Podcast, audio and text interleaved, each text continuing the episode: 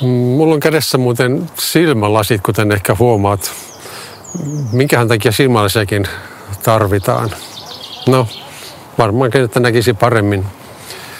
Itse ajattelen, että raamatussa meille annetaan myöskin jonkinlaiset silmälasit, jossa ikään kuin opimme katselemaan tätä koko maailmaakin vähän niin kuin Jumalan silmälasien lävitse. Ja täytyy sanoa, että silloin tämä maailma näyttää vähän erilaiselta.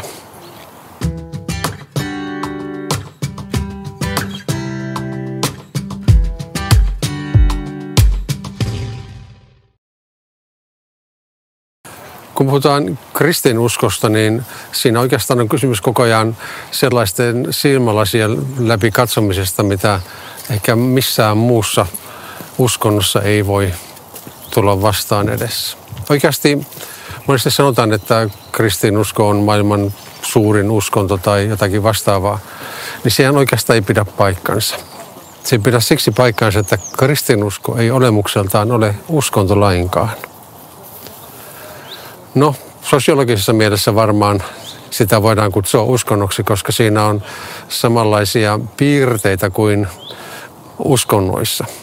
Eli yleensäkin kun maailman uskontoja tutkitaan, niin siellä on joku kohta, mitä ihmiset, taikka henki tai mitä ihmiset sitten palvovatkin ja siellä on kaikenlaisia oppirakennelmiakin ja siellä on myöskin rukousta. Ja koska kristinuskossakin on mukana oppirakennelmia ja yhteisiä kokoontumisia ja rukouksia, niin uskontotieteilijä tai sosiologia voi ajatella, että kristinuskokin on uskonto.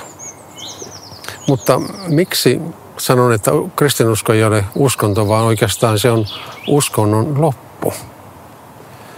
Uskonnoissa nimittäin on se periaate, että palvoja koittaa jollakin keinolla, kehittämisellään tai jollakin muulla tavalla saada näitä palvontansa kohteita itselleen suosiolliseksi.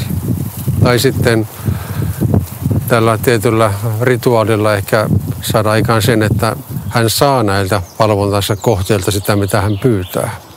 Kristinuskossa ei ole kysymys siitä lainkaan, vaan oikeastaan ihan päinvastoin.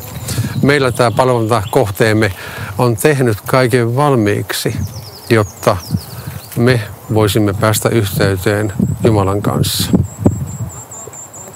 Siksi me emme kristinuskossa Jeesuksen uskova ihminen ei enää pyri mihinkään uskonnollisiin suorituksiin, vaan hän saa levätä siinä, mitä Jeesus on jo tehnyt meidän puolestamme. Eli kysymys on seurustelusuhteesta. Kun Jeesus opetti opetuslapsiaan rukoilemaan, niin hän sanoi, että se rukous alkaa sanoilla Isä meidän, joka olet taivaassa. Toisin sanoen, eihän lapsikaan, ainakaan normaalisti, kun puhuu isälleen, sano, että mitä hän, minkälaisen vänkkyrään minun pitäisi itseni asettaa, että isä minua kuulisi. Vaan normaalisti isä kyllä kuulee, kun lapsi haluaa hänelle puhua. Ja kun Jeesus opettaa rukouksen, joka alkaa Isä meidän, joka olet taivaissa, niin hän kertoo, että siinä on kysymys kahden läheisen olennon välisestä suhteista. Ja siinä ei kumpikaan ikään kuin pyri johonkin, eikä myöskään sitten tämä lapsi koita saada jotakin kun, tietynlaista tunnelmaa vaikkapa aikaan. No tässä isän meidän rukouksen kolme ensimmäistä tärkeä sana on siis Isä meidän, joka olet taivaassa. Isä viittaa siihen, että on suhde kunnossa. Itsekin voin kuvitella, tai ehkä muistelevanikin joku lapsista saattoi joskus sanoa, että koska sä oot minun isäni, niin sun pitää tehdä tämä tai antaa mulle sitä, mitä minä pyydän. Ja siinä on oikeastaan isän vaikea sanoa, että ei se nyt ole asiaan kuuluvaa. Mutta sitten siinä on tämä toinen sana meidän niin se tarkoittaa sitä, että en ajattele vain itseäni itsekkäästi, että minulle pitäisi saada kaikenlaisia hienoja asioita, vaan ajattelen kokonaisuutta. Sillä kristillinen seurakunta on yhteisö.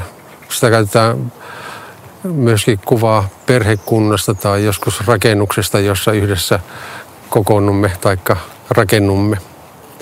Tai jopa sitä verrataan Kristuksen ruumiiseen. Eli ei voi tietenkään joku sormi ajatella, että minä saan kaiken itselleni, vaan ajatellaan koko yhteisöä. Siksi siinä on tuo rukous meidän. Ja se kolmas tärkeä sana siinä alussa on taivaassa.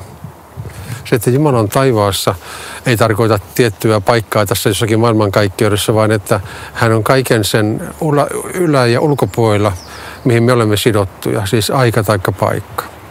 Niinpä hän, missä tahansa me rukoilemmekin, niin hän kuulee meitä, koska hän ei ole paikkaan eikä aikaan sidottu. Eli näin tuo rukous alkaa Isä meidän, joka olet taivaassa, niin se ajaa, antaa ikään kuin rajattomat mahdollisuudet meille lähestyä Jumalaa missä tilanteessa tahansa. Eikä kuitenkaan pelo, pelkomielellä, vaan sillä tavalla, että kun suhde häneen on kunnossa, voi kertoa hänelle kaikenlaisista asioista. Ja tällaiseen suhteeseen Jeesus opettaa meitä suhteessa Jumalaamme, kun hän opettaa meidän isän meidän rukouksen.